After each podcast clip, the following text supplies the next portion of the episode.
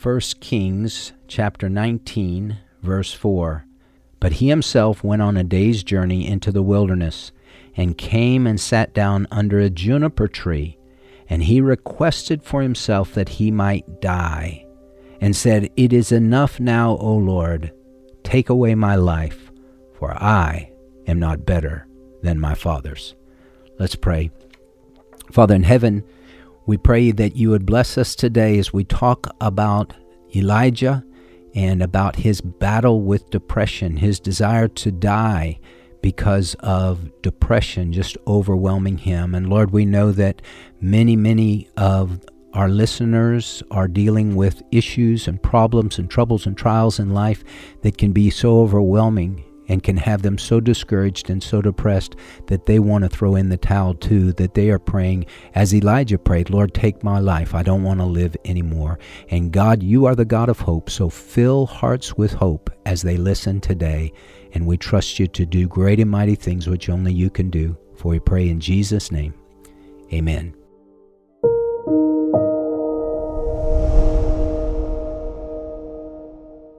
Noah didn't wait until it started raining to build the ark. He was prepared, right? Hi, I'm Matthew Potter, founder of Pray.com. Life brings us the unexpected, and we need to be prepared like Noah. Take your health, for instance. What if you need to see a doctor now, but you can't get in? Or the pharmacy runs out of medicine, like during COVID, or you're traveling and you can't find care? That's why world renowned doctors created the Medical Emergency Kit. Your kit contains essential prescription antibiotics ivermectin, and medications to treat over 39 health issues like COVID, strep throat, pneumonia, UTIs, bronchitis, and more. It's like having an urgent care right at home. Be prepared like I am with a medical emergency kit from the Wellness Company. Order online in minutes and your kit will be rushed to your door. For 15% off, visit twc.health slash pray and use the promo code PRAY. That's twc.health slash pray, promo code pray. Again, twc.health slash pray. Hi again, friends. Welcome to this episode of the Weekly Wisdom Podcast from Pray.com. I'm Pastor Jeff Schreve, and today I want to talk to you about the issue of depression. What exactly is depression? I like this definition. It describes depression this way a feeling of hopelessness that is not consistent with reality, an emotional state of extreme sadness and intense discouragement that causes negative circumstances to overwhelm and debilitate a person's life. You know, depression is one of the things that the devil uses to steal and kill and destroy. Depression is no respecter of persons. And Elijah, one of the greatest prophets who ever lived, he got so depressed in 1 Kings chapter 19 that he prayed for God to take his life. Hey, what do you do when depression comes in like a flood. Elijah in 1 Kings 18, he had a great victory on Mount Carmel over the false prophets of Baal. And he thought, no doubt, that there was going to be a great revival that would sweep across uh, the land, but it didn't happen. Jezebel, wicked Queen Jezebel, had made a promise that she was going to kill Elijah, and his heart filled with fear, and he ran. When he got to the end, he said, God, just take my life. I can't do this anymore. And it's very interesting how God dealt with his depressed prophet, because the way God deals with uh, depressed Elijah is the way we can learn how to deal with depression and the way God helps us when we get so discouraged and so depressed that we don't want to live anymore.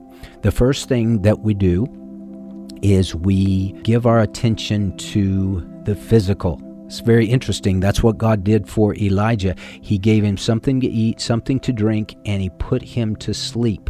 And uh, we we always think, well, it's the physical I need to check, or the the spiritual I need to check the spiritual. But Elijah, the Lord had him check first of all the physical. He was exhausted, and uh, as Vince Lombardi once said, fatigue makes cowards of us all.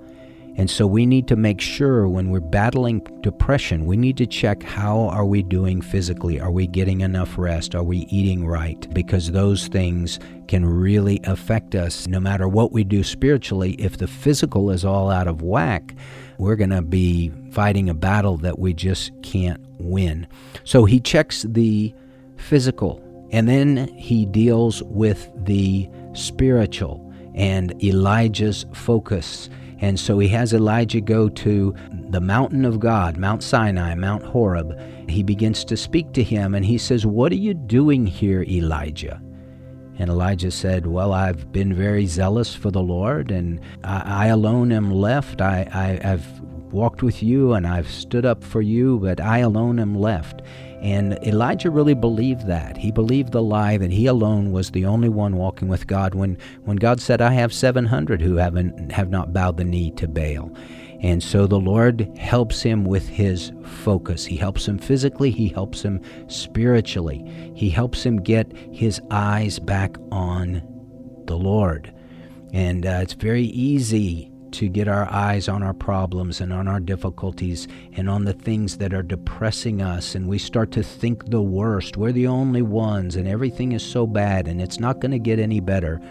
But God is the God of hope. Romans 15, verse 13. Now may the God of hope fill you with all joy and peace in believing, that you may abound in hope by the power of the Holy Spirit. And the Lord reminded Elijah that he was still God.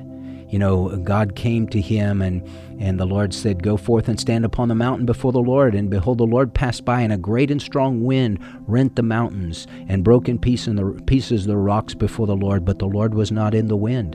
And after the wind, an earthquake, but the Lord was not in the earthquake. And after the earthquake, a fire, but the Lord was not in the fire. And after the fire, a still small voice. God speaks to us in a still, small voice. He can speak through the earthquake and the fire and the wind, but he didn't in that case. He wanted Elijah to get quiet and to listen to this still, small voice. Hey, are you quiet before the Lord? Are you spending time with Him? Or are you just so busy that you're not able to hear His voice? He speaks to us in a whisper, and the Lord will whisper in our situation this is the way, walk in it. And He'll minister to us at the point of our need. God is near to the brokenhearted. He saves those who are crushed in spirit. He is God alone. We can trust Him no matter what is taking place in life. So let me pray for you today. Father in heaven, thanks for your presence. Thanks for your sovereignty. Thanks that you are over all and we can trust you no matter what's going on in life. Lord, thank you that you care about the physical. You made our physical beings, and you know when we need rest, and you know when we need to uh, to just be able to unplug from the pressures of the day, and and to eat right, and to get enough sleep, and to uh, to just be able to relax. And so I pray for our listeners that you would help them that way. If they're just going uh, 100 miles an hour, Lord, that they would be able to slow down. And Father, on the spiritual level, that they would believe the truth, that they would get their eyes fixed on you, the author and perfecter of faith, and, and just remind themselves of the truth of your word. You are in charge, and nothing comes into our lives that doesn't first filter through your fingers of love. And as Job said, the Lord gives and the Lord takes away. Blessed be the name of the Lord. We can trust you no matter what because you are in charge and you are good and you love us. And so fill our hearts with hope, for you, Lord, are the God of hope, and we give you all the praise for it. In Jesus' name, amen. Well, thank you for listening to this episode of Weekly Wisdom. I'm Pastor Jeff Schreve, and I would love to connect with you. Please visit my ministry website at fromhisheart.org. You can find resources and other opportunities there to help you grow in your faith. For more wisdom to last a lifetime and to make prayer a priority in your life, download the pray.com app. And if you enjoyed this podcast, share it with someone in your life who might also benefit from it. Thanks again for listening. Make it a great week, and may God bless you.